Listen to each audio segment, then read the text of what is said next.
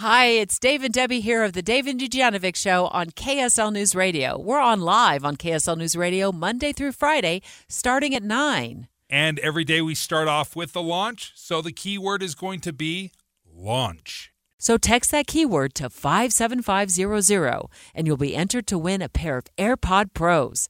Dave and Dujanovic, your morning companions for talk, analysis, and key perspectives on Utah's biggest stories on KSL News Radio. Yeah, we are keeping an eye on this massive uh, cell phone outage in several um, cities around the country, mainly affecting AT&T customers, uh, and and trying to figure out like what's causing it.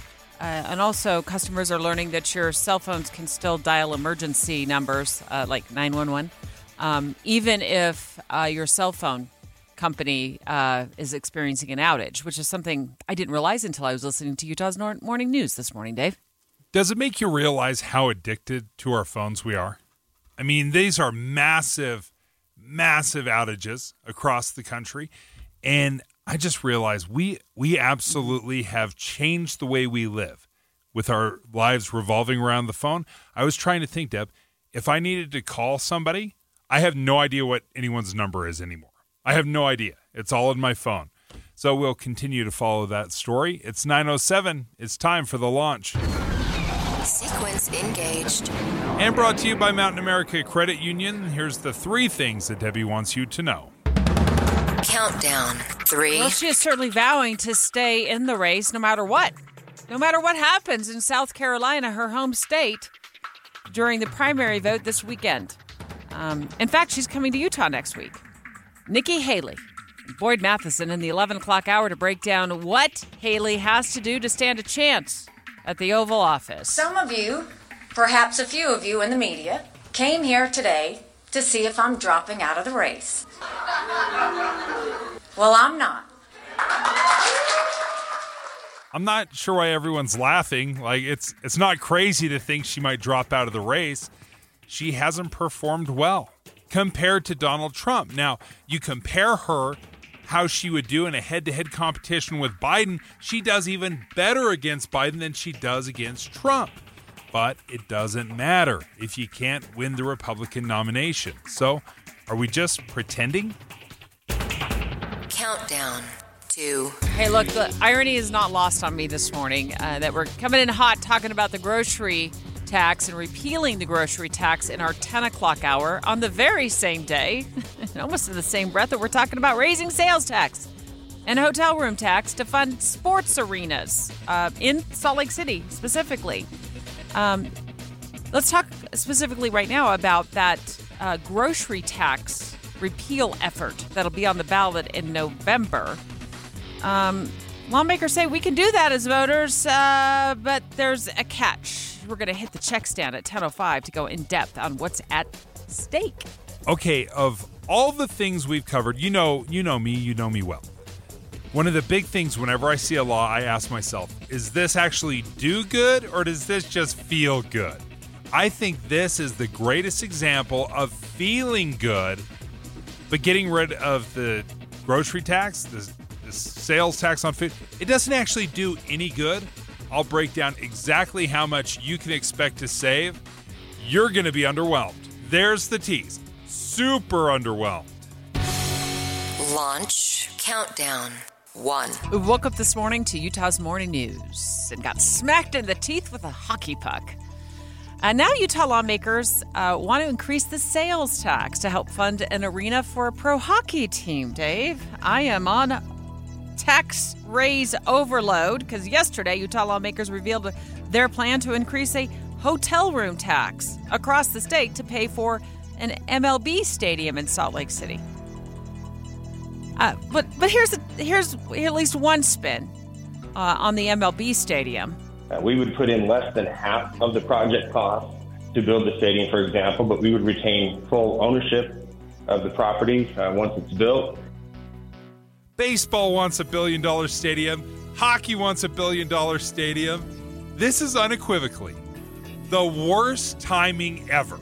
Like how how did anybody drafting this ever get married? Because your timing is awful. It could not be worse right now. You can't plant the seed of a billion dollars for a baseball stadium and then five minutes later say, but we also want another billion, but this time for hockey. Dave and Dujanovic. The launch. Commence. Dave and Dujanovic. Dave and Dujanovic. Special coverage of the top local story. It's totally bad dad joke time. It's like the you hear the one about Utah lawmakers and their two for two deal? two billion dollars will get you two pro sports facilities uh, in one city, in Salt Lake City. So let's take a time out for just a moment because I was like, what are they talking about this morning? We were just talking about this MLB stadium yesterday and a billion dollars. So let's start there. Uh, they've already pitched and unveiled the plan to raise the hotel room tax about a dollar fifty for every hundred bucks spent on a night stay. Uh, to put a billion dollars towards an MLB stadium near downtown Salt Lake City. We had the representative Ryan Wilcox on the show yesterday, who's sponsoring that billion dollar plan. Uh, where this is a tourism benefit and a lift, that that is where that burden would lie rather than on most Utahns. So tourists all over the state would have to pay for the billion dollars that would go into the stadium in downtown Salt Lake City for MLB. But there's now a new plan. A billion dollars to fund an NHL arena, Dave. Okay, so when we were wrapping our head around this baseball stadium, you figure it's about a dollar fifty for every hundred bucks. So if you a hundred dollar hotel stay, they're going to tack on an extra buck fifty. That's going to help build the stadium. So when you say, okay, we want another billion, how are they going to fund it? Are they going to raise the same tax? Are they going to do the same hotel tax? Let's get with Adam Small, KSL News Radio, live in studio with us. You're up to bat. Well, it is not the same as an MLB stadium. This actually would have a pretty direct impact on taxpayers, at least around the Salt Lake City area. So I've been looking over the bill text, and then Senator Dan McCay, which we'll hear from in just a few minutes on the show, uh, actually spoke to the Salt Lake Tribune last night, and he explained that this bill, if approved by the legislature and then also Salt Lake City, it would raise Salt Lake City's sales tax by half a percent from 7.75 to 8.25. That tax he estimates would generate a billion dollars over the next 30 years. That is how they would pay for the stadium. And I read the bill as well, uh, Adam, and I also texted back and forth with Senator Dan McCay, and he's uh, scheduled to join us in about five minutes uh, live on the air to walk us through this NHL arena pitch. Uh, and it seems to be very hyper focused on bringing an arena to Salt Lake City. It is for a first class city in a first class county. And he texted me this morning and he confirmed it would be impacting Salt Lake City. So obviously, they're trying to get a NHL team in Salt Lake City. Yeah, exactly. And I mean, I, I think this this you know kind of comes on the heels of that report we got a few months ago of uh, Ryan Smith and the Utah Jazz in contact with people at the Point of the Mountain Authority down in Draper because we know that the Jazz might be looking for a new home too. So the way the bill text is actually written, this can fund an arena that either hosts an NHL team, the Utah Jazz, or even both of them, but it is Salt, Salt Lake City centric. Boy, you touched on something, and I, I hadn't really thought about this. But if baseball's getting a new stadium, if hockey's getting a new stadium, how in the world are the Jazz in their stadium right now, built in 1990, going to be happy there? I guarantee if we're funding these two, if we're doing baseball and we're doing hockey, I guarantee you the uh, NBA is next. I know a lot of people are wanting to call in on this, and we're going to take your live phone calls uh, just after 9.30 this morning. Adam Small, thank you so much uh, for being the one to take one for the team and reading through that piece of legislation for us. Straight ahead, Senator Dan McCay, He is the chief sponsor uh, about, behind this proposal to fund an NHL arena in Salt Lake City. One of the questions we've got to ask him is how in the world can Utah lawmakers justify hitting taxpayers twice in two days with massive bills uh, for for sports teams? Dave and Dujanovic. Dave and Dujanovic. Dave and Dujanovic. Special coverage of the top local story. Uh, this show is not a repeat of yesterday's show. this is not a best of D2. It is true that Utah lawmakers have revealed a second plan to spend a billion dollars in taxpayer money. This one is for a new NHL arena built in Salt Lake City. So it would be a Salt Lake City exclusive when it comes to raising taxes, too, which it would increase the sales tax um, a smidge, just a little bit, half a percent. We're going to speak to the lawmaker, Senator Dan McCay, in just a moment. Let me just say, I appreciate the fact they just didn't recycle the exact same idea as the baseball stadium. You know, they just didn't say, you know what? If we're going to raise the uh, hotel tax by 1.5% to build a baseball stadium, let's just up it to 3% and build an NHL stadium. Oh, and while, while we're at it, let's add another 1.5% and build a new arena for the Utah Jazz. At least they're being a little bit more creative. So NHL facility would be funded through a sales tax increase exclusive to Salt Lake City. You're welcome. uh, the MLB stadium tax would be funded by everybody, including those of you who live in like Grand County and Piute County and Daggett County, through an increase in the hotel room tax. You just send those that money to help fund a baseball stadium in downtown Salt Lake City. Um, so, Senator Dan McCay, good morning. We are we are getting bombarded with billion dollar offers to spend taxpayer money uh, from Utah lawmakers uh, in the last two days.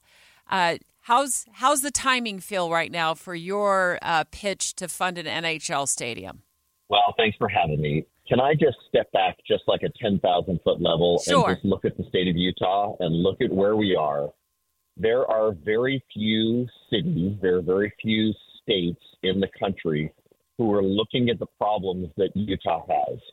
We have a burgeoning housing market, we have a growing economy, and we are attracting the nation. We're not, we're attracting the attention of the nation for lots of great reasons, and we're also attracting the attention of the world with the Olympics coming uh, in 2034. We hope, and now we have, you know, major league franchises who are looking at, or, you know, major league sports who are looking at the opportunities in Utah, who are looking at the fans, who are looking at, you know, all the economic positive news that's coming out of the state of Utah and wanting to be part of being here. And I, I just, I like, as a sports fan, as a lawmaker, as a citizen of the state of Utah, as a Utah, and I just look at it and say, man, this place is amazing that we have this much opportunity and we're trying to decide between the best options. And I love, I love those kind of problems.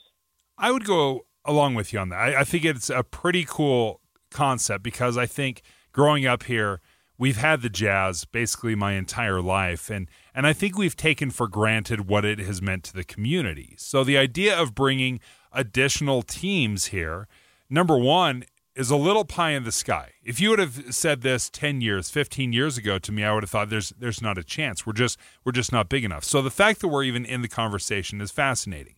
Here's one of my big worries though. You look all across the country, any sport, whether it's basketball, football, you have big major cities like LA losing teams. Eh, LA, which has millions and millions of people, one of the largest cities in the entire country, they can't keep a professional sports franchise. And then a weird thing, you know, f- flip that idea. You've got Green Bay, Wisconsin. They couldn't support the Packers more. So it feels a little bit like a crapshoot with going all in billion dollar stadiums on franchises that may or may not work here. Dave, I love that you brought that up because that is – you are hitting at the heart of what we're trying to accomplish.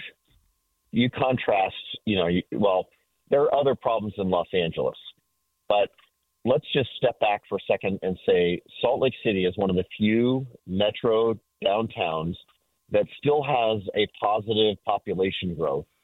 If you look, you know, going all the way back to the going all the way back to the 70s, 80s, 90s, our downtown was losing population quickly and we were doing we were following those larger metropolitan cities as far as population trend and economic investment. We were following that trend for a long time, and and the big change came when we had the Olympics. It disrupted that, uh, and the investment that we had downtown. And then we had the investments you've seen that LDS Church has made, City Creek, as well as all the improvements on Temple Square. It's still one of our largest tourist attractions in the state. And then you, you look at the opportunity we have here with both Major League Baseball and NHL and NBA, um, you know, at, at those opportunities.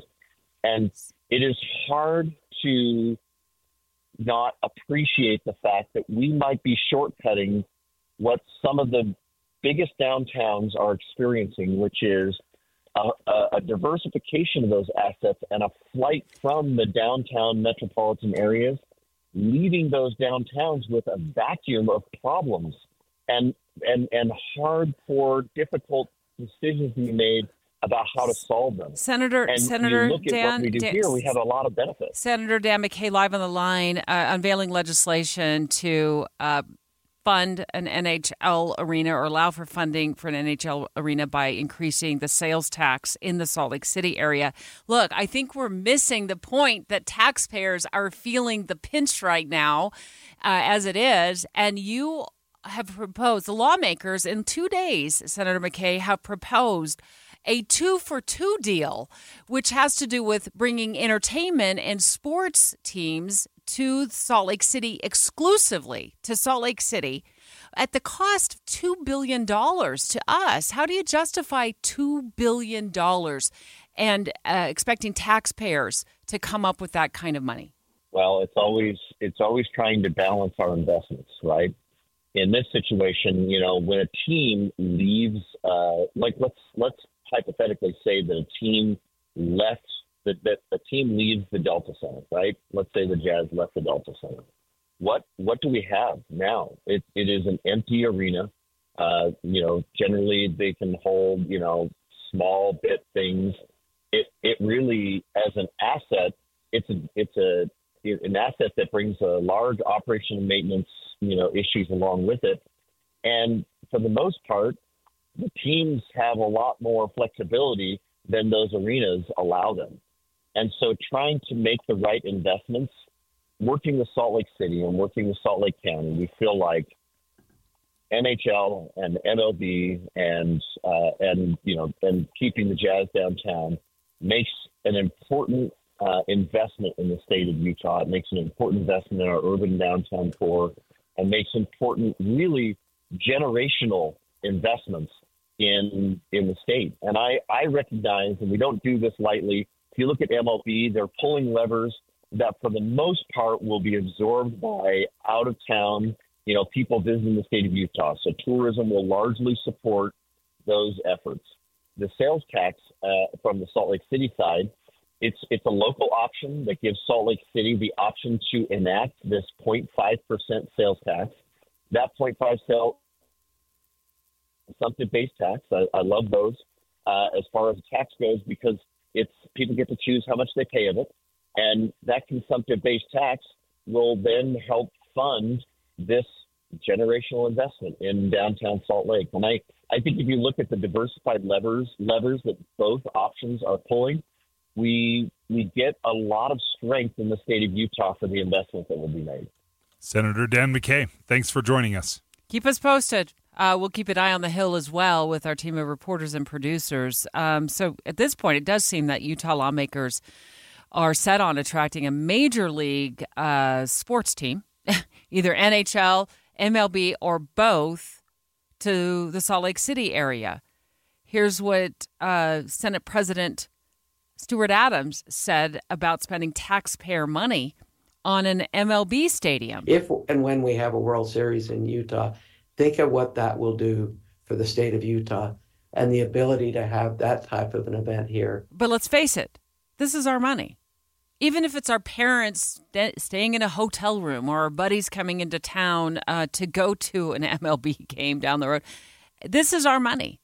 And people from you know Piute County, from Grand County, Daggett County, Tooele, you all be putting in that pot to help fund an MLB team. And now we add an NHL component to it as well. So let's take your live phone calls 801 575 Talk, 801 575 Talk. $2 billion in taxpayer money? You okay with that? Dave and Dujanovic, your morning companions for talk, analysis, and key perspectives on Utah's biggest stories on KSL News Radio. Wow, we got a huge lineup uh, waiting on the phone lines right now to weigh in on this new proposal um, to raise a billion dollars through an increase in a very exclusive area of Utah. This would be for Salt Lake City, a sales tax increase of 0.5% uh, to fund an NHL arena. Is that what they call it? A rink, an arena. Um, and okay, you are not uh, tuning into an old show here. This is this is uh, in addition to what we talked about yesterday, Dave. Yeah, where lawmakers wanted to raise uh, basically a billion dollars to build a Major League Baseball stadium. So yeah, in back-to-back days, plans were re- revealed and taxes, how they were going to raise this money, was revealed of how to build both a Major League Baseball stadium and an NHL arena. So one of the things that that we've asked is, do you have your phone calls? You lit it up. Everybody's on the line right now. We, we've got full phone lines. Let's start off with Chris in West Jordan. Chris, what do you think? Um, so I think that Salt Lake City has been nickeled and dimed to death. I mean, half a percent is not much, but they have the highest property taxes in the state by far. And so I, I really don't think that uh, another small increase is the answer for them. I think the legislature should get together and come up with three really good viable options to put to the voters hmm. so we can do a ranked choice voting kind of category in November. and then with the fourth option of go back to the drawing board and come again. Look, I, one- yeah, thanks, Chris, for your phone call. Um, I, I, love the idea of attracting major league sports um, and pro teams to uh, Utah. My concern is that now we've got two situations going on. I feel tapped out already uh, just when I go to the grocery store. Uh, so they're asking us to put up more in sales tax in Salt Lake City and for visitors to spend more on a you know a hotel room tax. Ryan and Sandy, what do you think about this uh, two for two deal the lawmakers are pitching in the last two days? Look, I, I absolutely love investing in the place that we live and grow and that our families are going to live and grow. My question is, and the devil is always in the details. Um, do we do we as taxpayers do we own any of these stadiums? Do we yes. get to uh, benefit from the increased uh, property value over the years? Yeah, um, no, it's this, a great question. Just a tax. Yeah, is this just a tax credit that we're handing to them, and somebody else owns the stadium and they benefit?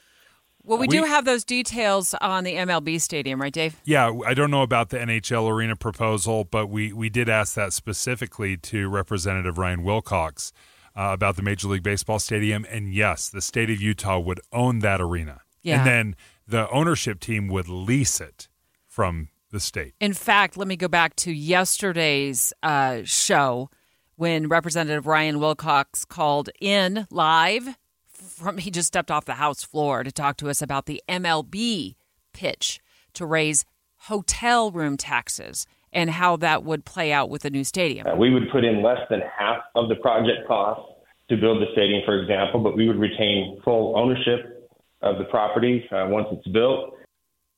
So if you want to be a big boy city, you got to have big boy things. And to be very, very honest, major league sports is a huge part of being a major city. So I I can see the enticement and the the motivation behind lawmakers wanting to do this. James and Clinton, what do you think? Uh, first of all, I just want to say thank you for everything you guys do for us listeners. Oh, you bet. And the That's other awesome. thing is, thank you. The other thing is, is you you can't stop our progress. You, you no matter what, as the as the city grows, everything else is going to come with it, whether you try to oppose it or for it or against it. And so, might as well get it out of the way now while you have control of it, because once the city grows to a, a, a point where it's too big, then you really won't have a say so in it. So, you might as well just let it go and watch it come in and enjoy it as best as best you can, Give right? Into growth. Uh, James from South Jordan. Hi. Yes. Hi. How are you? So Thank you good. for taking my call. Yeah, sure. Yes, uh, right now there's a lot of seniors that uh, that can't even afford to buy their uh, their uh, groceries or pay for their prescriptions and are losing their their homes because they can't afford to pay their property taxes. They're winding up homeless. Let the owners of the of the teams pay for these stadiums, and uh, I, think our lawmakers here right now have their heads buried in the dark. So uh, it, it's time for them them to, to to start thinking of the seniors that are that are that their property taxes go up every day and they can't afford to even pay them and, and pay for their prescriptions. James, thank you. Thank you for your perspective. It reminds me of what the governor, Governor Cox, said uh, months ago when asked if the state would be willing to help fund some of these arenas. And he said, and this was specifically about the Major League Baseball uh, stadium, he said, I don't think taxpayers should subsidize billionaires. We don't build stadiums. That's not what we do except for the fact that that's exactly what the proposal is for the Major League Baseball stadium. And we're still learning more about this proposed NHL stadium, who would be the owner of it, uh, where the leasing would come from. We do know it would be in Salt Lake City uh, if this proposal gets through uh, Capitol Hill. And we do know that it would, it calls for a, a sales tax hike exclusive to Salt Lake City. So if you're a senior and you don't have a lot of mobility, uh, to go shopping and you shop in the Salt Lake City area, James, you're right. Seniors here would spend more. And Senator Dan McCay just said, well, you've got some flexibility when, you know, you're buying things and you're paying for, you know, you're at that with that added sales tax. Well, not if you're in James's situation, you know, not necessarily. The same rules don't apply to everybody. I want to try to squeeze in Don from Kaysville, only because he's from your hometown. Don, can you say it in 30 seconds? Yeah, just a, a couple of points. Uh, Larry Miller uh, built the Delta Center. That that ought to be the model that we should be following.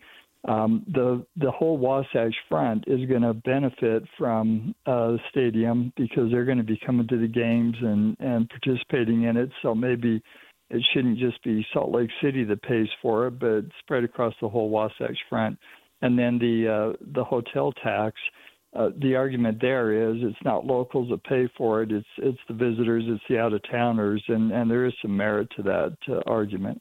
Oh, thanks so much, Don from Dave's hometown of Kaysville. Thanks, uh, Don. We're not going to let go of this conversation because, of course, we've got the MLB stadium um, and the pitch there to uh, fund that through an increase in the hotel room tax. Uh, and we know the spin on that is that you Utahns would then own the stadium. Uh, we would put in less than half of the project cost to build the stadium, for example, but we would retain full ownership of the property uh, once it's built. But when we were talking about this in the show prep meeting that we had this morning, Dave and I are like, wait a minute, full stop, time out, folks. We don't even have an MLB team that's committed to coming to Utah. Uh, Dave's going to break down what our competition looks like for us next. Dave and Dujanovic before we get to uh, Dave's breakdown, his research regarding what our odds are of getting an MLB team, um, I want to remind you that it is secret contest time. It's one for our, our podcast listeners exclusively. So we're super excited that super excited that a lot of you are subscribing to the Dave and Dujanovic podcast on your favorite podcast platform. And Dave will give you a keyword. And then what do they do with that keyword, Dave? You text it 57500. You text that keyword to 57500 and we will enter you into uh, a little contest, the secret contest, again only available for podcasters, uh, and you could win some AirPod Pros. I don't care like what cliche you choose to use. It's like uh, the the cart before the horse or the tail wagging the dog, but it does start to feel like that when we talk about funding and raising – hotel room taxes or sales tax in Salt Lake City to build or uh, to help fund uh, an MLB stadium on the west side and a new NHL facility. So, uh, Representative Ryan Wilcox is sponsoring the legislation about the MLB stadium, and that would be a statewide hotel room tax increase, about a buck fifty for every hundred dollars our parents spend on a hotel room when they come visit us. And he talked to us about it yesterday. It is the transient room tax, which is primarily paid um, through hotel stays. And that's, that part is true. And that's by design. uh, where this is a tourism benefit and a lift, that that is where that burden would lie rather than on most Utahns. And that's mostly how they would come up with the almost billion dollars that they're looking to collect in order to help fund. And then they'd say we would own that MLB stadium uh, on the west side of, of Salt Lake City. Uh, we don't have an MLB team, though. Yeah. it's like All of this like- is contingent on us actually getting the team. They're not going to like raise it right now It's in kind of like building a really big Yeah. spec home and then just hoping that the right buyer comes along to Yeah. scoop it up. And no, that it, it's a good point because some people may think that's what's happening, but none of this kicks in until Major League Baseball in Salt Lake sign an expansion agreement. So all of this kicks in once we are guaranteed to have a team. So okay. yeah, they're not. You don't have to worry about it. It's not happening tomorrow. I think I, I felt like I've lost sight of, you know, what the chances are. What are the odds that we're going to land an MLB team? Which would be my dream. I got to admit it. I'm a huge MLB fan. I went to um, a Yankees game for the first time in my life uh, this last summer, and it was 12 bucks. So when you talk about affordability, good point. I think MLB probably a little more affordable, a lot more affordable. Um, maybe that's because they don't have as many fans or whatever, or they have a lot more seats, they have a lot more games. A lot more games. That's Yeah. the key. Okay, so a lot more games. I paid twelve bucks uh, to get a seat. Actually, got a seat at um, Yankee Stadium. It was awesome.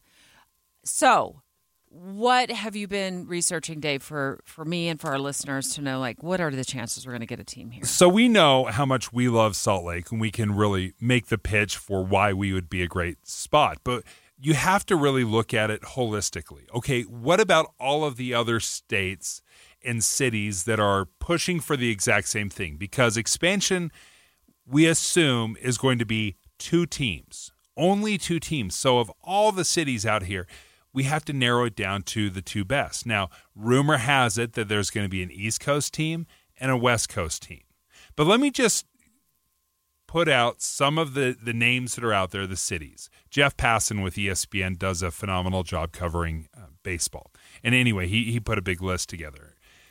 Can I give you a, a few of the ones that scare me the most? Th- that are our best competition our t- t- toughest competition? Yeah, the Oh, ones okay. we would have a, a tough time battling against. So, like, we're in the World Series to get an expansion team, and what cities are we up against? Okay, oddly enough, the one that scares me the most is not actually in America.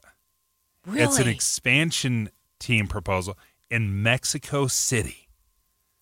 Really? Mexico City has a population of 9 million people. It's one of the largest cities Oh, in the entire world. Their their metropolitan area, they're drawing from 21 million. They are 7 times the size of the entire state of Utah. So they would probably fill that stadium and then some.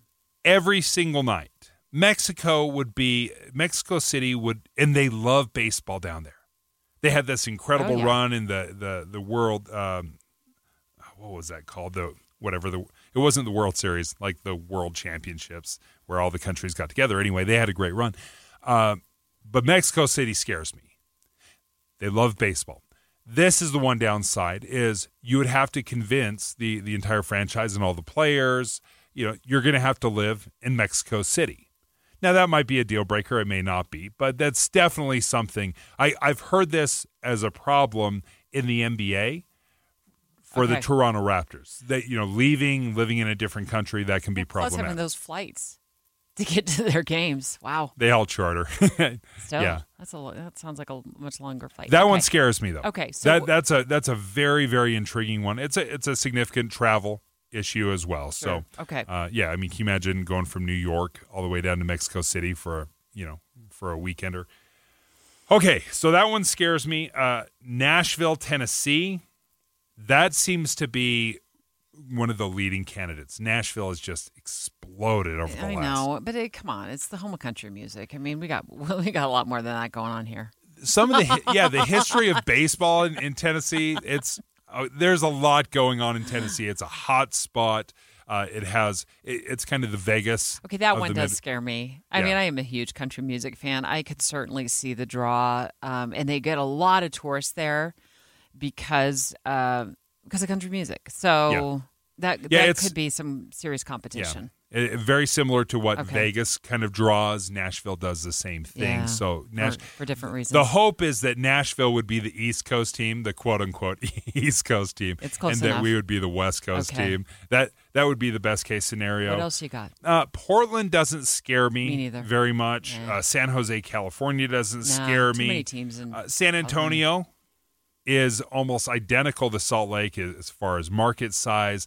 The argument is that oh well, it's only 90 minutes from Austin, which is a much larger uh, city, but it's 90 miles apart, right? Are you are you going to jump in your car and drive 90 miles to go to a baseball game? I just think it's too far apart. So I, I don't think the Austin San Antonio pitch is is nearly as exciting. So uh, you know, there's there's North Carolina, Raleigh, North Carolina, Orlando, Who? Florida. Yeah, not worried about Raleigh. Not worried about Orlando. You can have your Disneyland. Don't care. So the there's only a couple that really worry me: Mexico, uh, Nashville, Hmm. Montreal. You know they already had their shot. You lost them. Tough beans. Okay. You only get one shot. I love the research project, Dave. Love it. Dave has literally 25 pieces of paper in front of him. Great job. Lets us know where we stand with Major League Baseball. Next, let's talk about the repealing the grocery tax. How ironic is that? How ironic. We're talking about repealing the grocery tax in the same breath we're talking about increasing a sales tax in Salt Lake City. We're going to go in depth next. Hi, it's Dave and Debbie here of the Dave and Dujanovic Show on KSL News Radio. We're on live on KSL News Radio Monday through Friday, starting at 9. And every day we start off with the launch. So the keyword is going to be launch. So text that keyword to 57500 and you'll be entered to win a pair of AirPod Pros. Dave and Dujanovic, your morning companions for talk, analysis, and key perspectives on Utah's biggest stories on KSL News Radio. The Food Tax Debate, a special presentation with Dave and Dujanovic on KSL News Radio. Yeah, that debate's been going on uh, for decades now, whether to keep or ditch the food tax. I mean, we, we, we all get hungry, we all need to eat. Feed me Seymour. Feed me all night long. But let's start here. Do we even know how much we pay for groceries? So, according to the Bureau of Economic Analysis, um, groceries should cost you about $259 per person per month. Who made that up? That's in Utah. That's specifically in Utah, and we're one of the lowest in the nation. So, what is that about? Let's see. $12,448 for groceries for a family of four. Yeah. A year. That Right. That is a chunk, and that doesn't count eating out either. Yeah. So of that 12K, you're paying sales tax on that food, but not necessarily all of it, right? Um, some of that food. The state is offering up a solution to Utahns. You can get rid of the sales tax on food if you like. And Deb, you know me that I'm a big fan of looking at the laws that are passed as does it sound good or does it actually do good? And I think this is one of the biggest examples of sounding good. Sounds great. You know, let's get rid of the food tax. But in reality, I don't think it's doing that much good because there's not that big of a tax. So let's do two things before you get into your details about your sounds good pitch. Um, let's listen uh, to the report filed by our very own KSL News Radio's Peter Johnston on this issue that is brewing in Utah right now on the food tax debate. And in a moment, we're going to get with a lawmaker who um, has been in on some decisions um, and the process of getting to us to where we are now. When you hear this sound, Please scan your first item and place it in the bag. you know Utah's about to charge you nearly 2% tax per item. But voters can choose to change that this November if they decide to change how income tax gets used in Utah. It's currently in the Constitution that income tax money can only go to education. But lawmakers last year passed a bill that kicks the food sales tax to the curb if two thirds of voters allow that requirement to go away. As for the odds of a constitutional change, a Deseret News poll from last spring shows only a third of voters are for it, while half are against it. Peter Johnston, KSL News Radio. Joining us right now is Representative Karen Peterson. And, uh, Representative, thanks for joining us. Let, let me just make my final, final little pitch of, of why I think this isn't nearly as, as impactful as maybe we, we had hoped or how it sounds. Say I spend $1,000 on on groceries every month. The state sales tax portion of that is 1.75%, right? That's only 17 yeah. bucks. That's 4 bucks a week. So it, as good as it sounds, I'm not sure 4 bucks a week is is changing changing the tides here. Yeah, well, I appreciate you having me on first. Um, and I do think that um, we, because we have um, kept our sales tax on food low, the impact is you know different for different families, right? For some families, uh, when they're seeing the cost of inflation on food, they feel like you know that little bit would make a difference for my family. So we've heard from a lot of constituents uh, over the last couple of years uh, requesting that sales tax be removed off of food. But the way it's framed now, Representative, is the only way that we can get rid of the sales tax on food is to uh, change an amendment in the Constitution, which would allow lawmakers to use, you know, income tax that they collect now for education for other purposes, right?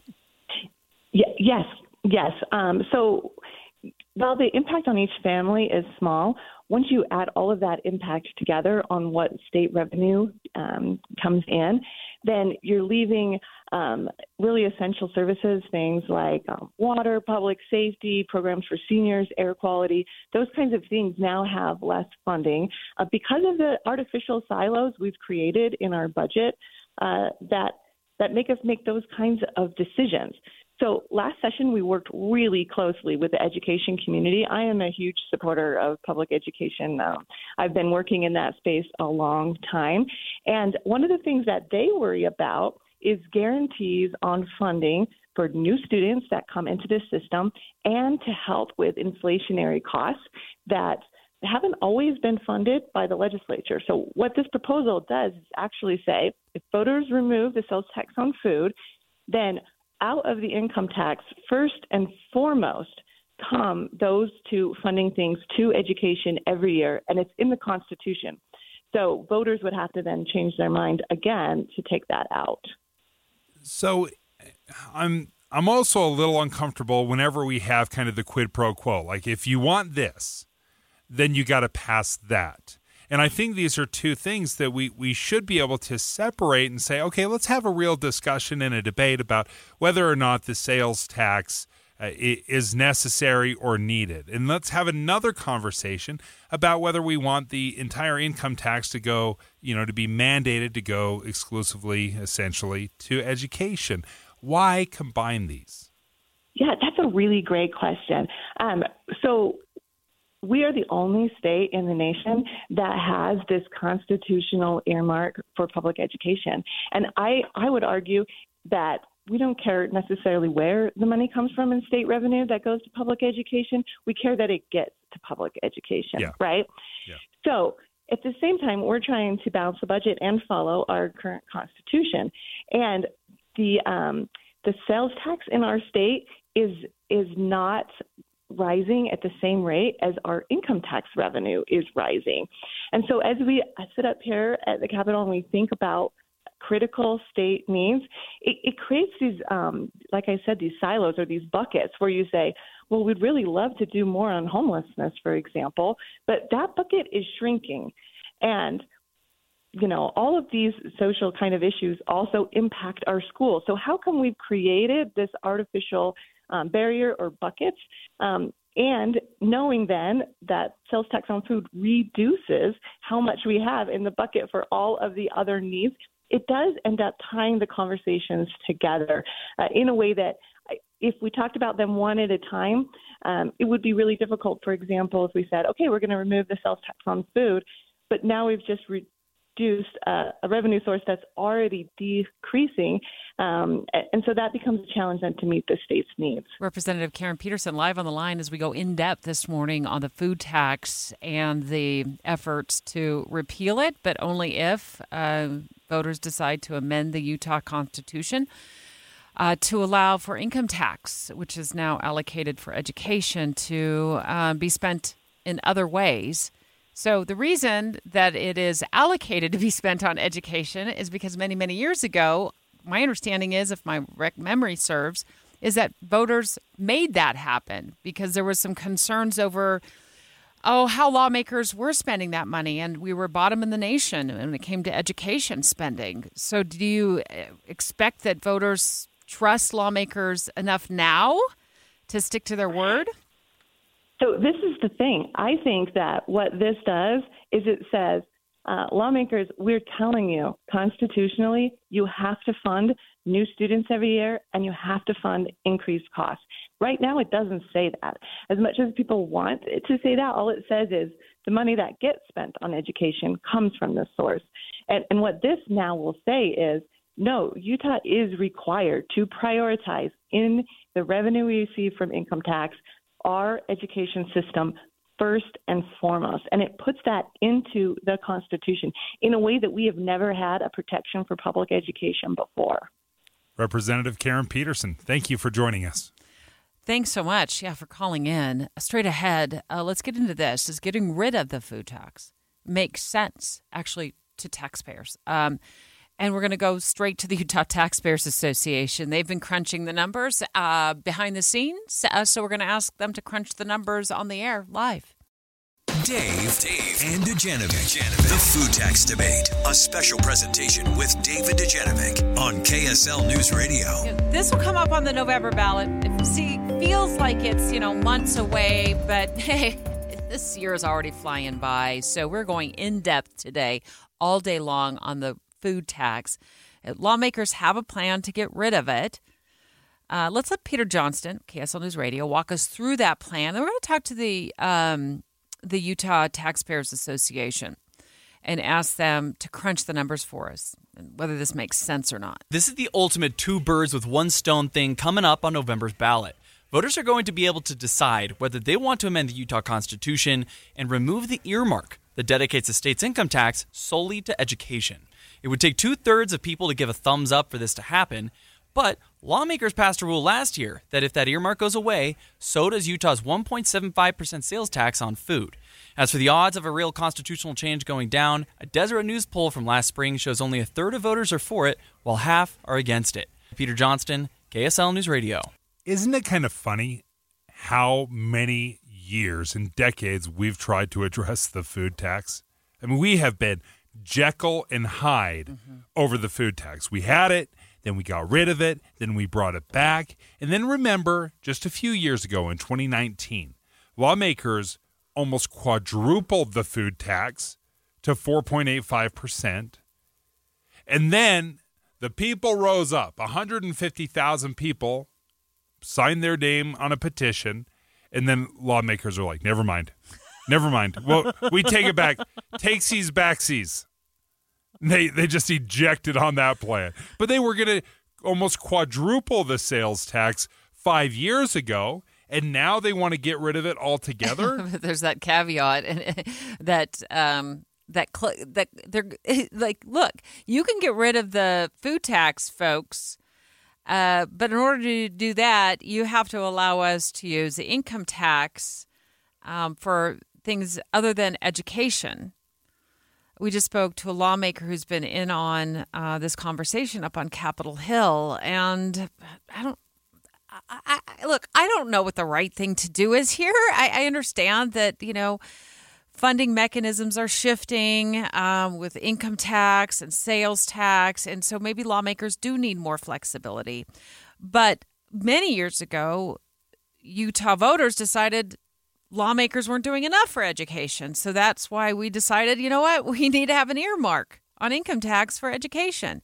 Rusty Cannon with Utah Taxpayers Association. I'm I know y'all have been crunching the numbers behind the scenes. Uh, what's your mm-hmm. take on this? Do we need to repeal well, the food tax? Well, we think I think we should. I mean, one thing that I think you mentioned 2019, a valuable lesson that lawmakers learned and a lot of people learned in 2019 is there's not much else that could be more popular of an idea than getting rid of or reducing the sales tax on food. It unites essentially both sides of the aisle, if you want to put it that way. Uh, and and they all united in opposition to what was done, you know, roughly what five years ago now. Time flies, but um, it, it we think it is a good move for a couple of different reasons, which we can explain. Um, there, there's essentially two buckets of revenue that, that the state has access to: a little bucket and a big bucket. The little bucket is sales tax, and the big bucket is income tax. Little bucket's about four billion a year right now, and the income tax is about eight billion a year. The problem is that that little bucket has to fund everything under the sun uh, for state government except for education. Um, and so, in order to have access to that bigger bucket, that's why the constitutional change is needed. And in return, you can then take 200 million. That's about what it is. $200 million a year out of that little bucket and give it back to taxpayers by reducing or eliminating the state sales tax on food. So that's why it's coupled together in one constitutional amendment.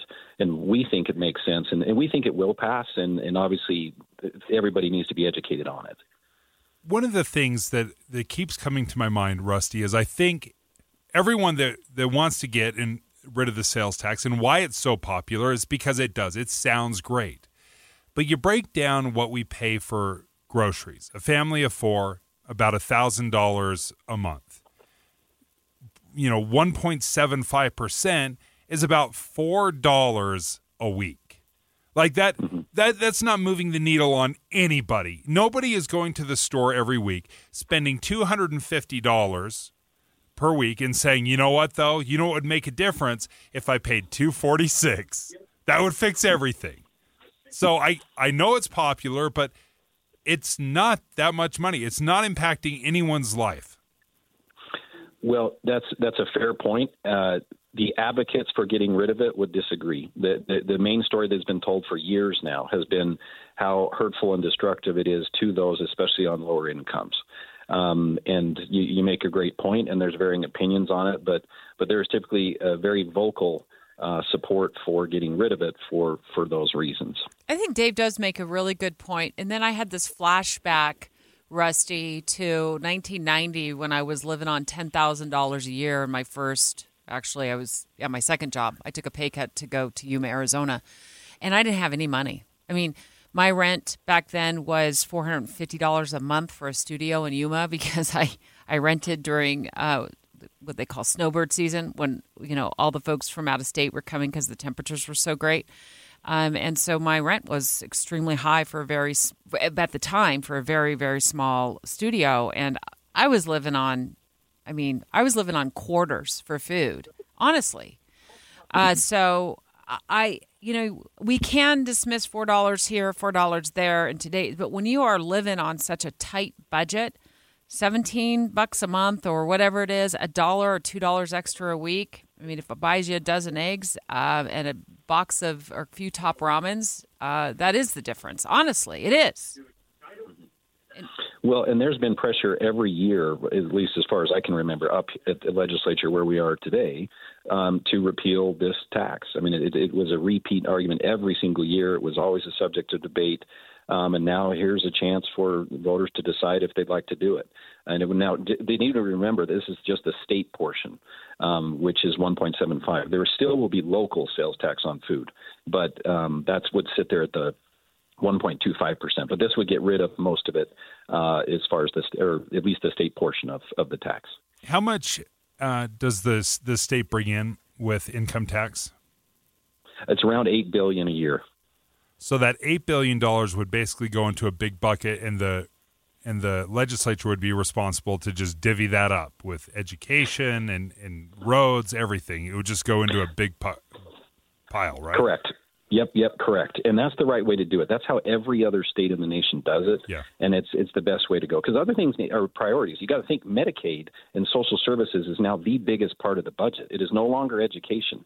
Like and they don't have an earmark. So so why would one other sector deserve deserve the earmark. So this is an important debate to have, and we think it's fair. the legislature then sorts out priorities and funds what needs to be funded. Well, thank you for joining us, Rusty. Uh, Rusty Cannon with the Utah Taxpayers Association. Okay, that was an aha moment for me that Medicare and Medicaid have now become the biggest part of the budget. Oh, they yeah. don't have an earmark. Yeah. And we're aging, right?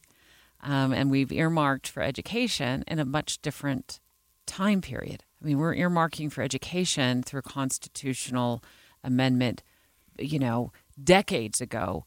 And now there's been a shift there's been a shift. This there's a lot to consider here, Dave. There's not an earmark for roads, but we still build roads. We still fill in potholes. We just prioritize. I, I thought that was the gas tax. Some years, some years we we build. Sometimes we don't need to. It, it ebbs and flows. So I think that's. I I am absolutely fine with taking uh, the the reins off of the legislature and saying you have to spend income tax. I have no problem with that. I just I'm sorry, I, I don't know how uh, four dollars a week is moving the needle. I would rather take that two hundred million dollars, the two hundred million dollars that the sales tax is bringing in right now for those families that are struggling, and put that directly into food security measures. I would have no problem with that. But there's no reason to give the the Romneys, the Huntsmans, the Noriegas, the Dujanovics a four dollar a week savings at the expense of that two hundred million dollars. Great point.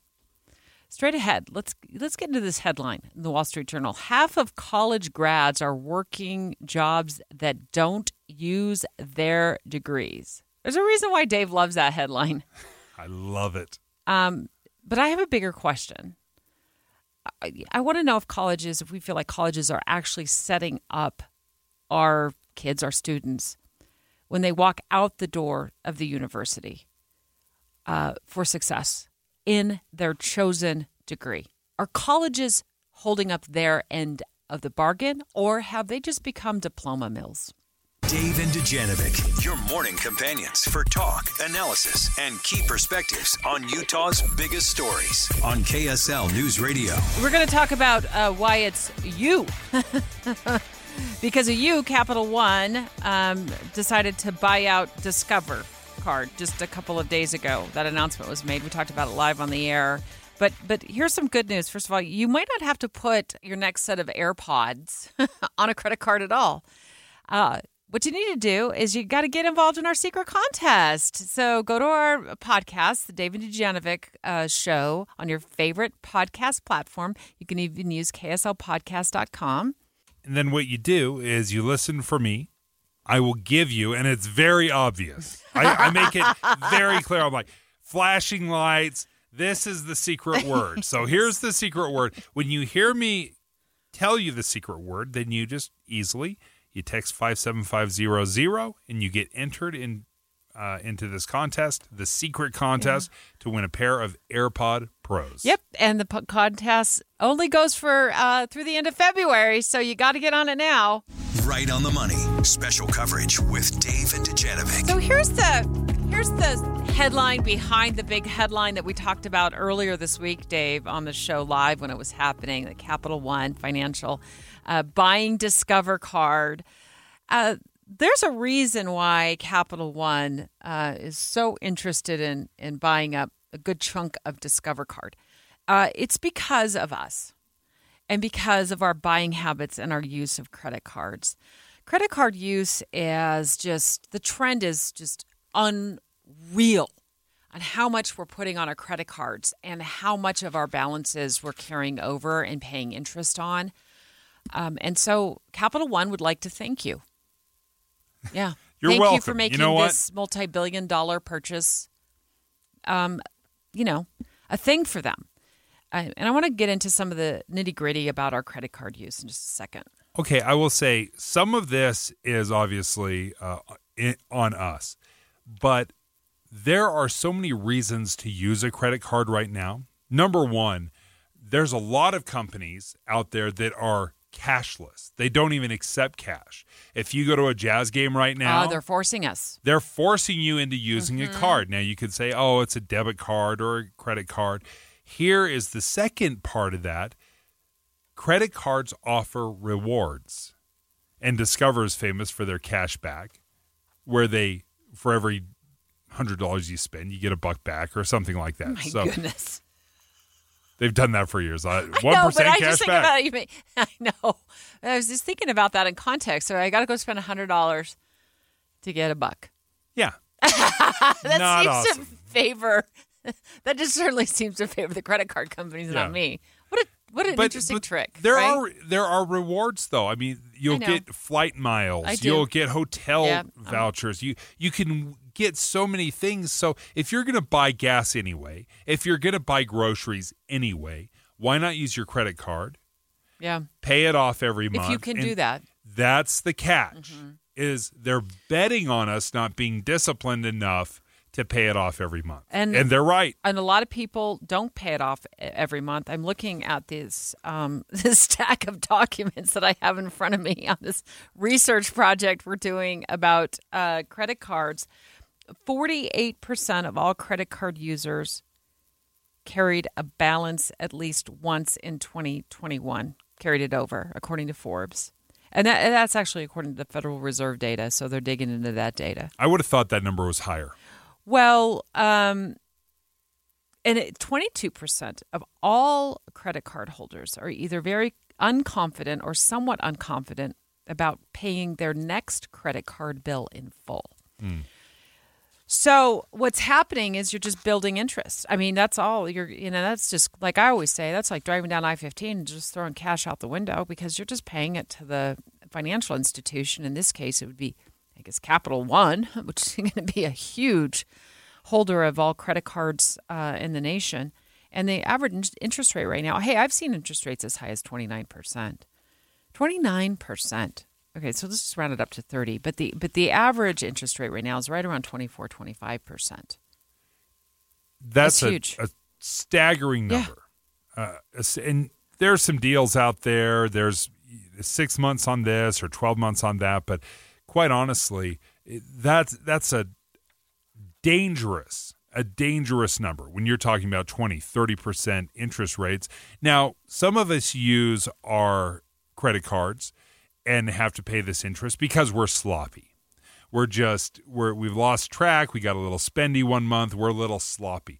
Others are doing it out of necessity where they don't have enough money they're not making enough at work. They got to buy the groceries anyway. You're not going to go without that so you put it on a card. So sometimes it's sloppy. Sometimes it's buying things that you don't need.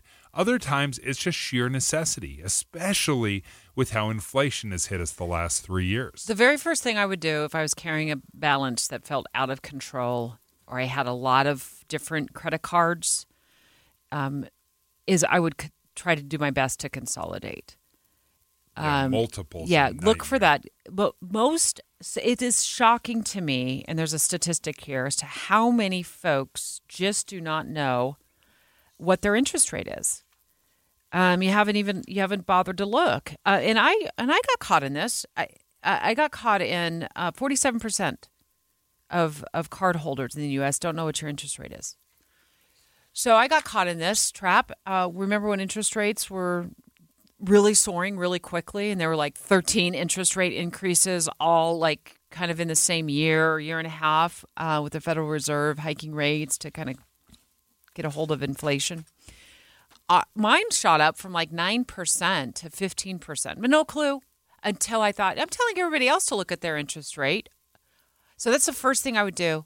Get into your banking app or your credit card or whatever it is and look at what your interest rate is. You might be shocked to find out it has gone up a lot since you last checked. Um, and then if you're carrying a balance, track that interest um, and look at zero percent interest cards. Sometimes there's some transfer fees involved in that, but sometimes there's some zero, you know, zero transfer fees too, and it's zero percent for a year and a half or so, and you can take advantage of that to start just paying toward the actual balance and get that thing paid off because all you're doing is just financially propping up these credit card companies. And to be very, very clear, we want to make sure we're tracking the teaser rate.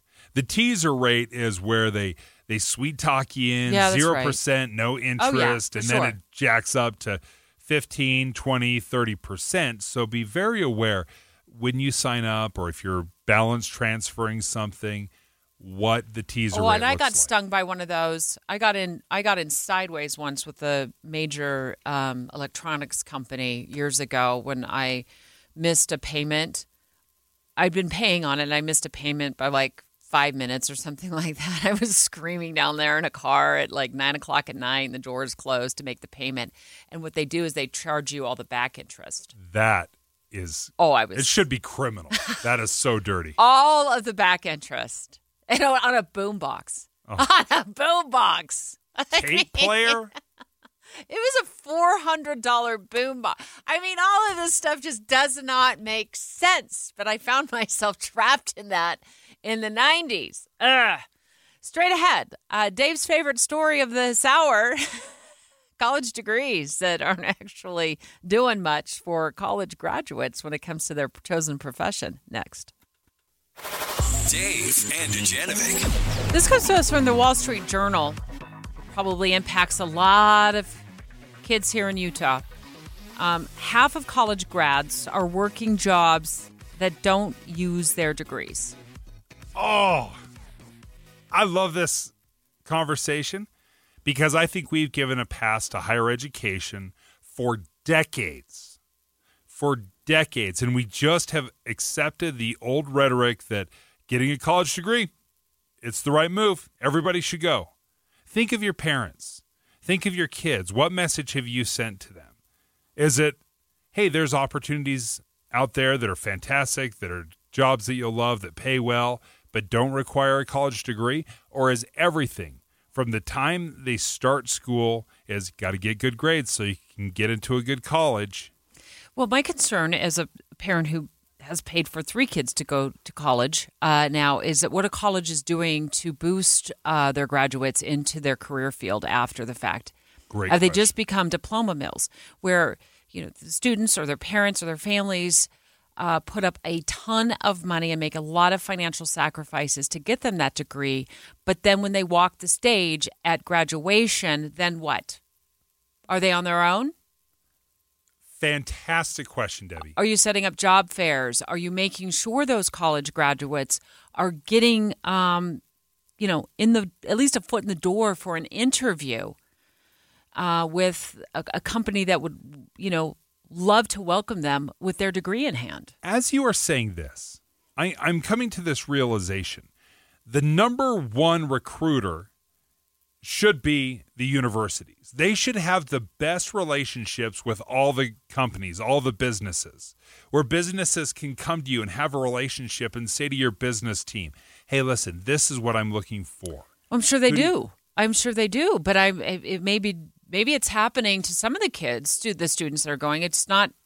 I'm sorry to tell you, it's not happening with mine. So maybe there are some lucky few who are getting that, but what about the thousands of others? We're always I'm always seeing news releases from our local uh, universities and colleges about how much enrollment has grown.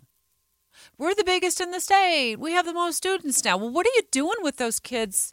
I keep calling them kids. Plenty of them are adults. Uh, when they graduate, Yeah, it, and what we're seeing in this this research, and the Wall Street Journal has done a, a comprehensive job. But what they found is 45 percent of college graduates do not have a job that requires a degree or college level skills. So nearly one in two people that went to college and got a degree did not need it. It is that black and white. You have a 50 50 chance of actually needing your degree. That is a terrible number. Well, I appreciated when University of Utah President Taylor Randall joined us live on the show just a couple of weeks ago. It was last month when he called in and he told us that he recognizes uh, that the U recognizes that people are losing confidence in higher ed. If you look at confidence in institutions overall, call it Congress, hospitals, um, whatever it be, there is one institution that uh, lost more confidence uh, with the public uh, than any other, and that is actually higher ed. And I think this is a moment where we are having to take a sound look at ourselves and ask the question how can we actually add more value to society? Now, there are a variety of, of there are a variety of, I think, um, complaints. We we don't produce degrees that are valuable. We cost too much. But one of them certainly is is that we've lost the balance, the platform of what we should be, and that is a marketplace of ideas. That was as powerful a statement as I've heard from higher education. I was absolutely floored that it came from the president of the University of Utah. It was a level of self awareness that I hope to achieve at some point in my life. It was inspiring to hear him give such a critical assessment of higher education. He talked about placement. He talked about the return on investment, how many years it takes to complete a four year degree. On average, it's almost six years, by the way. The cost, The fact that they're offering degrees, my words, not his, terrible degrees that do not lead directly to a job that will pay you more for that. So, David and I talking about this Wall Street Journal article about half of college grads are working jobs that don't use their degrees, and in fact, they're finding in this uh, research that um, it's it's for years of the graduate of the graduates um, in non college level jobs a year after leaving college, the vast majority remained underemployed a decade later. Um, and additionally, the article says, Dave, I want to I want to mention this as well. More than any other factor analyzed, including race, gender, and choice of university, what a person studies determines their odds of getting on a college level career track. So, more than any of those other factors, it's what you study that will matter most with your career track. And that also points out that internships are also critical. And I know from my experience, oftentimes internships are only available exclusively to people enrolled in college. So there's that too. And this is something that the colleges do a terrible job of, in, in my opinion. Uh, you look at at the data, and there are clear winners and losers degree wise.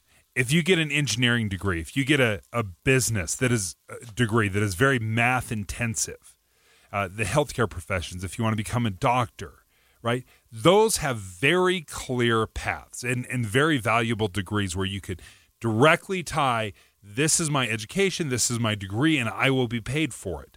But then you start looking at the humanities and cultural studies, uh, business marketing or HR, those fall far short of that college level pay that you're ultimately expecting.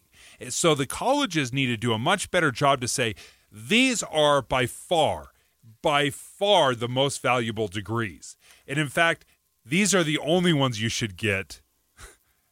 And we should remove many of these other options that don't have a strong ROI. I can just talk about my own experience as a college grad. I did feel like Arizona State University led me um, right to the trough. They're like, here, drink. Here's your internship. Um, here's your first, basically, paid internship. Get college credit. I worked at a television station in, in Arizona, in Phoenix, and it was great. And then that led to my second job, um, and then in Phoenix. And then that led to my job uh, on air uh, from there. But since then, my concern is is that these colleges have expanded. Now they have online enrollment and they've ballooned so much with even on-campus enrollment. Hey you can't even find a parking spot at the university of utah. You can't even find a parking spot. It is such a popular place to be monday through friday. So then what happens is you're spending all this money for parking for fees uh, for tuition and then you graduate with this really pricey diploma and then what? What? And that's where i think we need to see more um, of development in that arena when it comes to um, colleges and universities. You got to help our graduates beyond helping them walk across the stage on graduation day. One of the most telling things to me was during covid when we are asking kids to still pay their tuition, attend remotely. They're not actually setting feet on campus. They still raised tuition around the country. There, there were some here in Utah that did not, but that just tells me they weren't even coming to your campus, and you still milked them for some, for more. Uh, speaking of colleges, Nikki Haley heading to Utah soon. I think she's going to be at UVU, in fact. Uh, but she's first hoping to save her presidential campaign in her home state of South Carolina. Some of you, perhaps a few of you in the media, came here today to see if I'm dropping out of the race. Well, I'm not. Hi, it's Dave and Debbie here of the Dave and Dujanovic Show on KSL News Radio. We're on live on KSL News Radio Monday through Friday, starting at 9. And every day we start off with the launch. So the keyword is going to be launch. So text that keyword to 57500 and you'll be entered to win a pair of AirPod Pros. Dave and Dujanovic have inside sources. So Nikki Haley, another Republican primary, uh, it's on Saturday. So at least uh, those in South Carolina won't. Many of them won't have a, a, a work-related conflict on Saturday. Excuse. So she was the governor of South Carolina from 2011 to 2017, uh, and then President Trump picked her to become an ambassador uh, to the UN. Um, and she is a she's a fighter, Dave. She's uh, said publicly she's not getting out of the race. Yeah, and and that's important because a lot of fingers are pointing directly at her, saying you need to drop out. It's time for you to say bye bye. Now, in in the few handful of primaries that we've had so far, she's lost, and she's lost in a big way. She's lost double digits. It, the close one was still double digits. So I, I wonder how much faith she still has in her in her campaign if she's being truly objective about this. Boyd, is she? I think she is. Uh, it, it's again, it's so early in this process, uh, and I know all the prognostication. I know all the reasons for people to get out, uh, and yet they should not. Uh, we don't do coronations in this country for a reason. Uh, we actually fought a war over that and won our independence over that because we don't do coronations. Uh, and the fact that everybody wants this coronation, the people who really want the coronation, those are the people you should be worried about. And the people who want the coronation are the current president and the former president because it's in their best interest for their political purposes to have everything be done and done. Joe Biden knows his best path to reelection goes directly through the former president, Donald Trump. Donald Trump knows his only path is through Joe Biden. So they, they like to prop each other up. Let's be honest. Uh, it is this two headed duopoly uh, in our political system right now. And, and it's so interesting. Uh, I, I was looking back, and when you look at the, the last few cycles, people were calling for Joe Biden to get out of the race in 2020. They were saying you should get out. They were saying he should have gotten out before South Carolina because he had not done well and the prospects didn't look great. And then everything changed. Uh, never on the Democratic side was that more loud than when a senator from Illinois was messing everything up for the Clintons and everyone was screaming for Senator Barack Obama to get out of the race because you're hurting us and you're going to help the evil, awful other side. So, all of that to just say Nikki Haley should stay in the race. She's going to stay in the race. She said after Saturday she'll still be in the race. She'll be here in the state of Utah next week. Uh, and everyone should take a listen. Some of you, perhaps a few of you in the media, came here today to see if I'm dropping out of the race. Well, I'm not. South Carolina will vote on Saturday, but on Sunday, I'll still be running for president. I'm not going anywhere.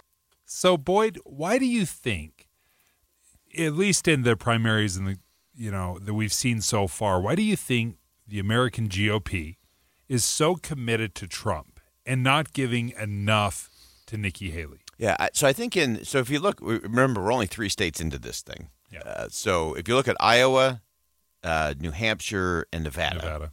Um, those are all pretty quirky states. Uh, and in Iowa, you still had everybody in the race, so that was a, a real mix. And so, someone like former President Trump had a, a, much easier opportunity there. Plus, it's a caucus state, so that was that was pretty easy. New Hampshire, things started to narrow down.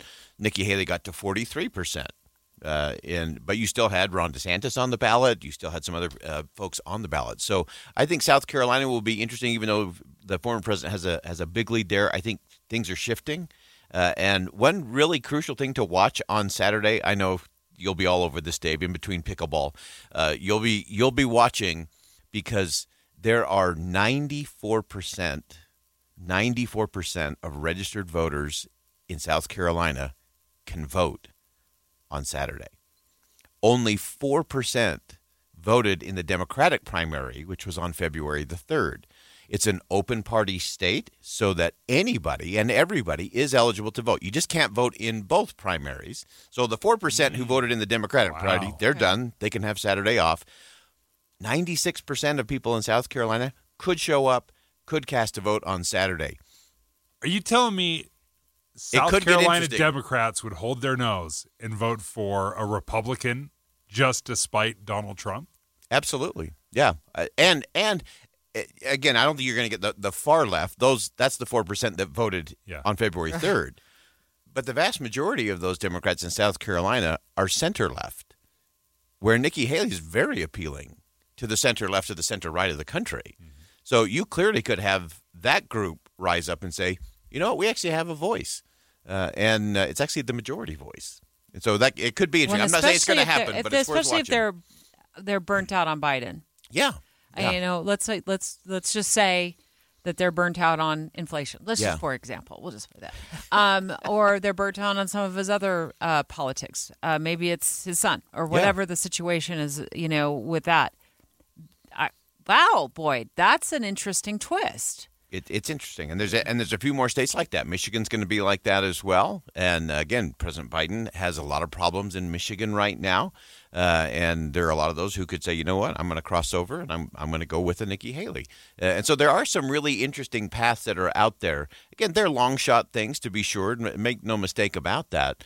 But this is why we do it. Uh, Mm-hmm. Dave gets the athletic analogy that everything on paper looks like this is going to be a blowout, blowout, blowout, but you still play the game Mhm. because stuff happens. Can I Uh, just can I just add to that? Like I played softball and tennis too. What is I get I get it. But but Dave but, but Dave plays pickleball. Dave plays pickleball. It's very different. As soon as Debbie, as soon as you, You start talking about fans. You're on with pickleball, You two sports fans always gang up on me, and you pretend like I'm like Deb doesn't do anything.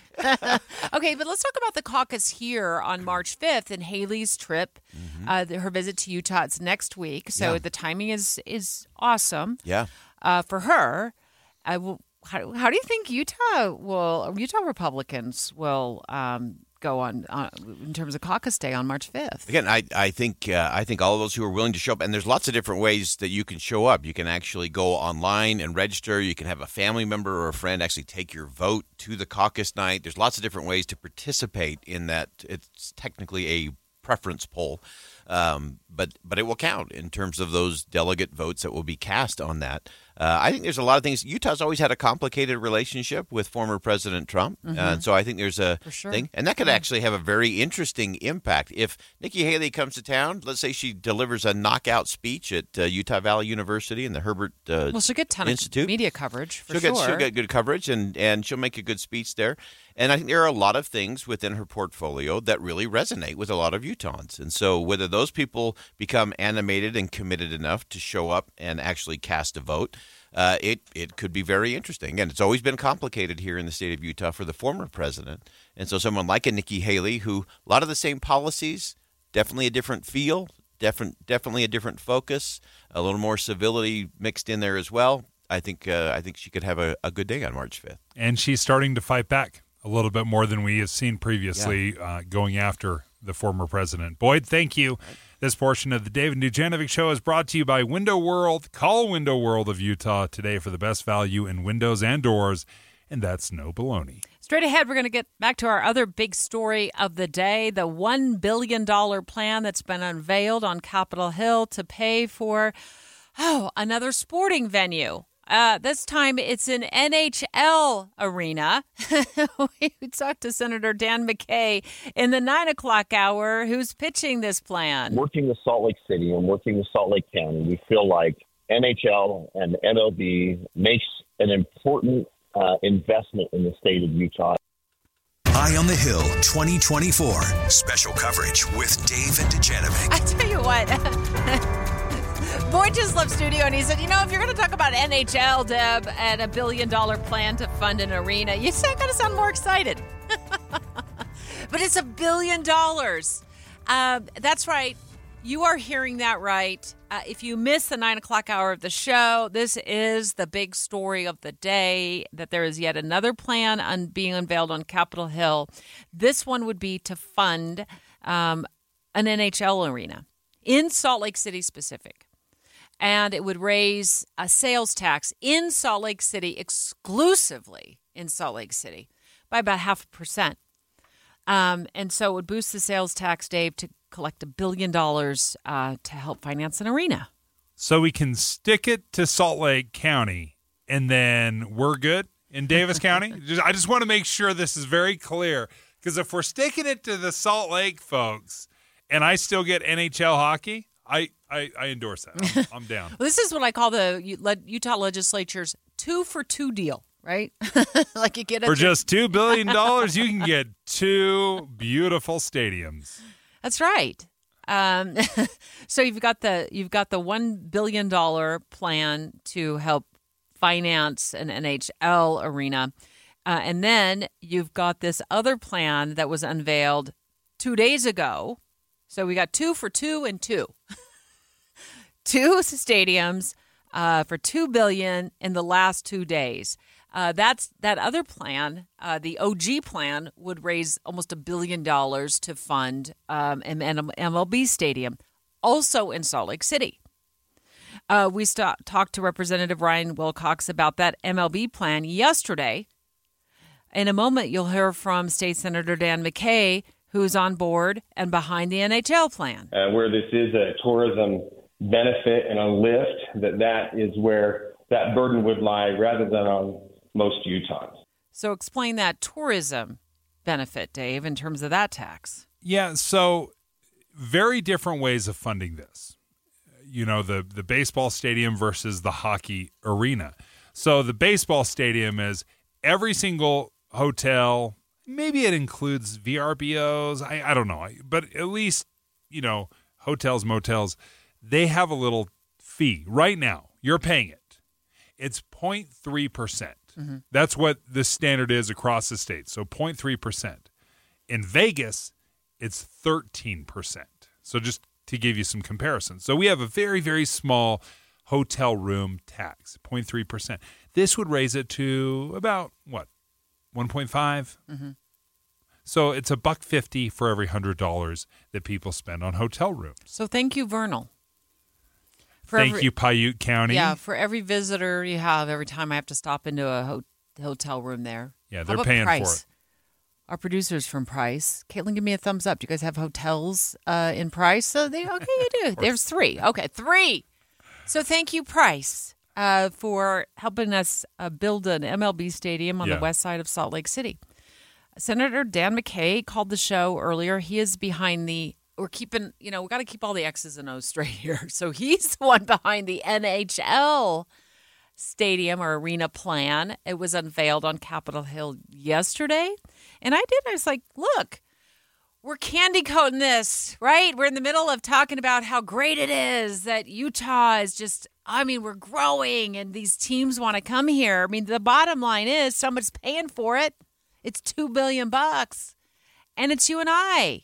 it's a an asset that brings a large operation and maintenance you know issues along with it. And for the most part the teams have a lot more flexibility than those arenas allow them.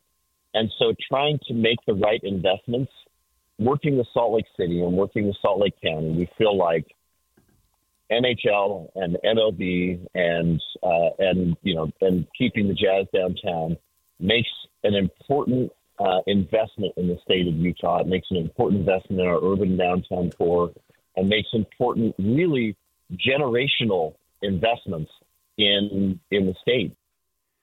They say it's an asset. Uh, the state would actually own, under the Major League Baseball plan, they would own the stadium. And then the team would lease the stadium from the state. They'd pay them $150,000 a month. Over 30 years, that's $52 million that you pay basically in rental fees. Well, it's a billion dollar stadium. So you're not making the money up that way. You have to make it up in another way, and that would be through the taxes. What happens if we say no? What happens if we say no, thank you, no, thank you to NHL, no, thank you to MLB? Um, would the teams just say fine, goodbye?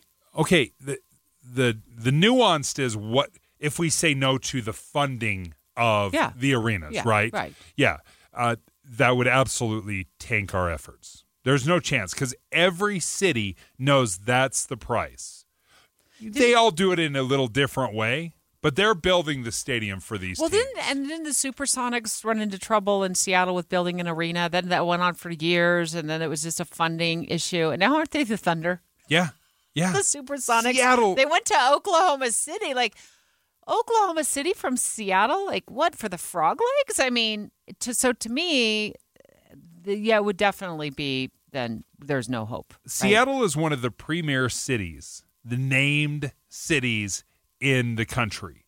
How in the world did they lose an NBA team? Mm-hmm. Because the city, the state, they were not willing to play ball.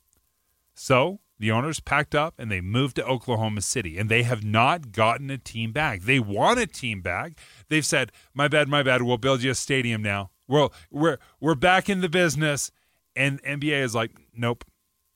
So this is a crucial time for Utah. If we are interested, these don't come by very often. These opportunities do not come by very often because you have to have two things. You have to have a willing ownership group that is willing to buy the team, pay the expansion fee. That is billions of dollars.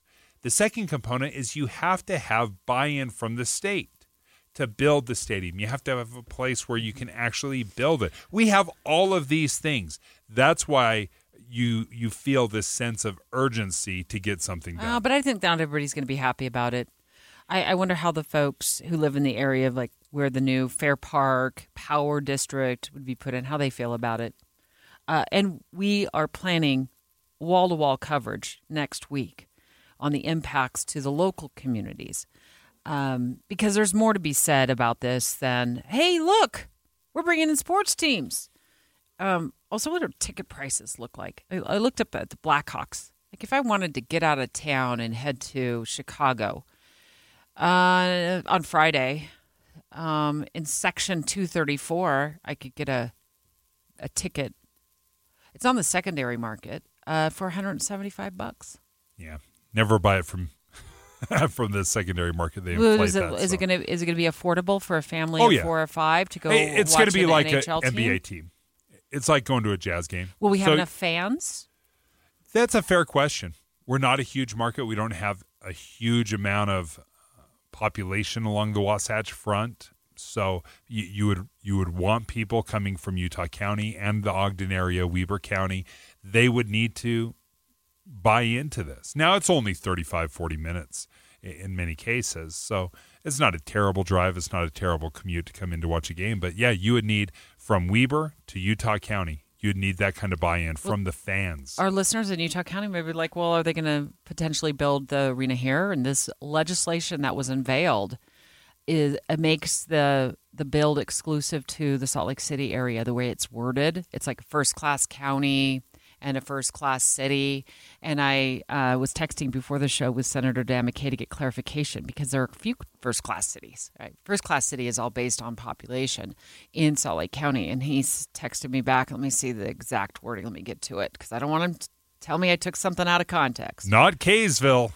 Um, so he did reply Salt Lake City, West Valley, and West Jordan are first class cities in a first class county. However, the bill has other limitations that keep the team's team and then S in parentheses in Salt Lake City. So if you live in Provo and you're thinking, oh yeah, this could be um nope. And if let me just I'll give a little prediction. Here's my Nostradamus moment. I guarantee you, if these two things pass for a hockey arena and for baseball, a new jazz arena would be right behind it. Oh my goodness. So it's gonna be another billion? Yep. Oh my gosh. What are we made of money? I'll just count on it. Count on it. The Jazz are playing in a, you know, 30 what 1990? Yeah. That is Yep. an old stadium. Mhm. 31 years it's been re- remodeled, but yeah, they're they are looking for a new stadium for if sure. you woke up this morning without cell phone service and you panicked, next we're going to have great tips on how to navigate life without your cell phone. This is a real thing. We'll give you tips to what to do next. Dave and Dujanovic, your morning companions for talk, analysis, and key perspectives on Utah's biggest stories on KSL News Radio. I wonder how many listeners, um, if it's safe to do so, give us a quick text at 57500. Um, and let us know if you were, you know, you woke up this morning and you realized your cell phone wasn't working and how that felt. How did you feel, Dave? so empty. I'm lost inside. This actually happened all over the nation. There were thousands of customers, uh, mainly AT and T customers um, or the network, um, that that woke up and they found that their cell phone was, you know, experiencing an outage, and AT and T still not telling us exactly what the reason was for the outage. Uh, but I realized in the moment, you know, I mean, I guess I could grab a couple of like plastic cups from the the, the pantry and Run a string. I only have Pull it dental, tight. dental floss work. Like, what do you do if your cell phone goes out? What do you do? I was just thinking about that today because you know I'm going out of town for a few days, and I thought, how do I communicate with the guy that's picking me up if all of a sudden I have no idea how to get a hold of him? I have absolutely no idea. Oh, you don't even know his cell phone number. well, it's in my phone, so if my phone's not working, Well, maybe I- the network's not working, but I bet you the contacts would work. well, So even if it is, payphone. if his phone's not working, you use a payphone. I, I don't even know where that exists. Where are they? Dude, I have no idea where those are. And what if his phone's down? Well, you could use a courtesy and I phone at the give airport. him if his phone's down, it doesn't matter. He- the point is, is that we are so reliant on our cell phones that we don't know what to do if it happens. Uh, I could go longer without food than I could my cell phone. so this listener says it's more simple than you think, Debbie. Uh, so okay, we're looking for text. If you're with, woke up without cell phone service this morning, give us a text at five seven five zero zero and let us know so we can give you a call. See how things are going. So there are some work workarounds, and I actually knew this. I know y'all don't think I'm tech savvy, but I knew this uh, because why? Well, because I hike a lot, and I like to. I'm also a worrywart. Like I am the OG when it comes to worrywart. Like, what's my backup plan if I get in a jam? Uh, and I need cell phone service, and I don't have it. Do you know about this Wi-Fi calling option? Okay, yes. Okay, well, explain it then. Well, you use your Wi-Fi instead of the Yeah, cellular Totally. towers. It's that simple. And you can get to that uh, through your settings app. There's um, like a tab for cellular, and you just go there and you make sure that Wi Fi calling is turned on.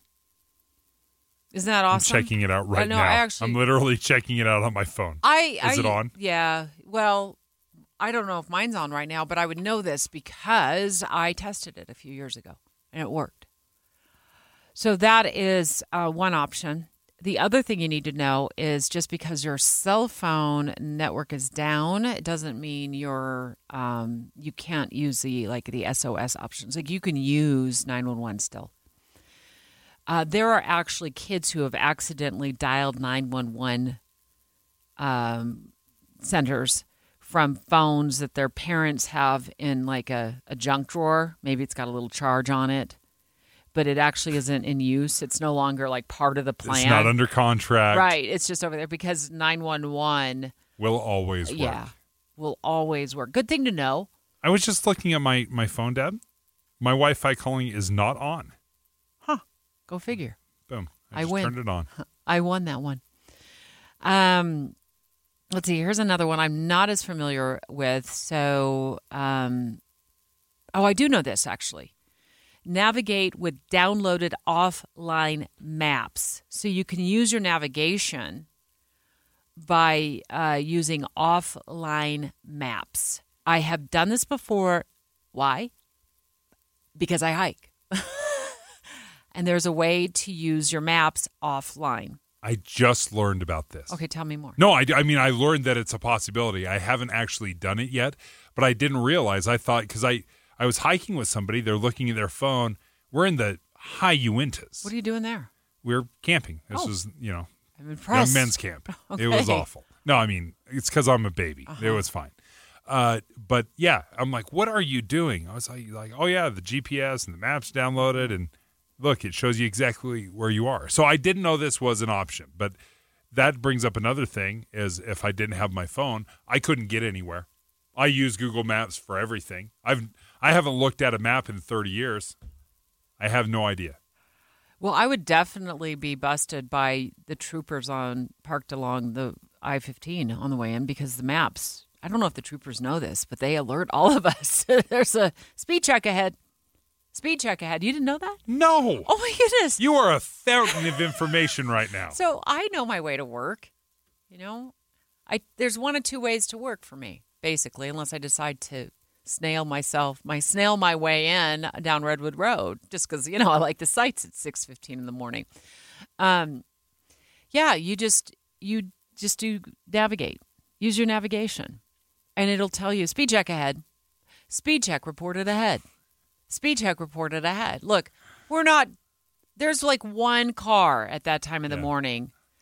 That's the, you know, that is a pacer car, and they're doing 120 miles an hour. But the rest of us are doing 60 to 70. It's just it, we're packed in like sardines at all hours. Never used to be that way. Thanks, California. Um, here's another tip. Um, oh, actually, just a thought, food for thought from one of our texters said, woke up without service today. Made me reflect on our post earthquake or natural disaster family plan where we will need to meet up if all the phone services are unavailable. They're going to review the plan with their kids tonight. Mm. Good idea.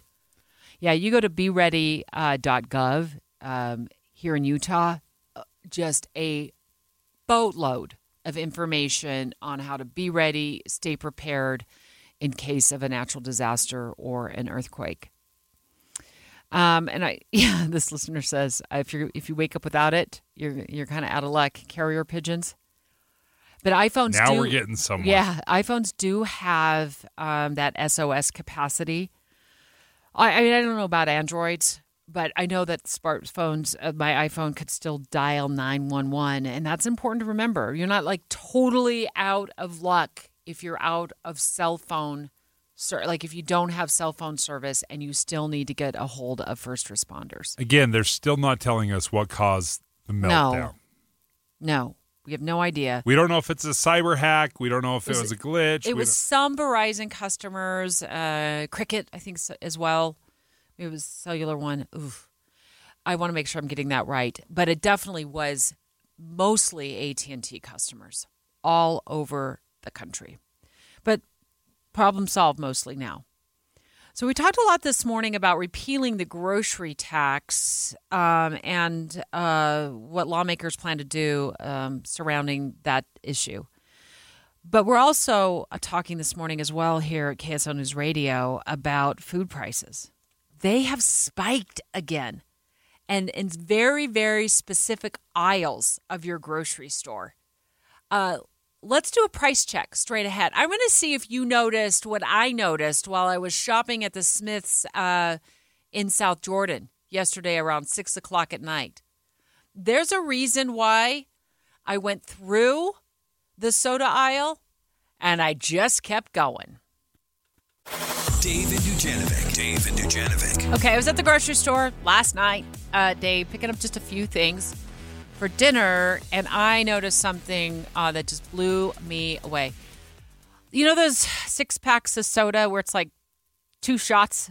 Oh, the mini cans. the mini cans, what they call it. yeah, the mini cans.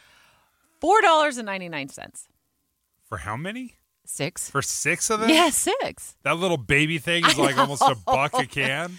Well, I just thought it was me. And then uh, listening to Utah's Morning News this morning, they were talking about what the Wall Street Journal is also talking about, and that food prices have shot up again. Egg prices were back up again. Meat products also saw some big jumps. Also, uh, carbonated beverages, uh, sodas, uh, soda prices jumped a lot. See, so I was. It wasn't just me.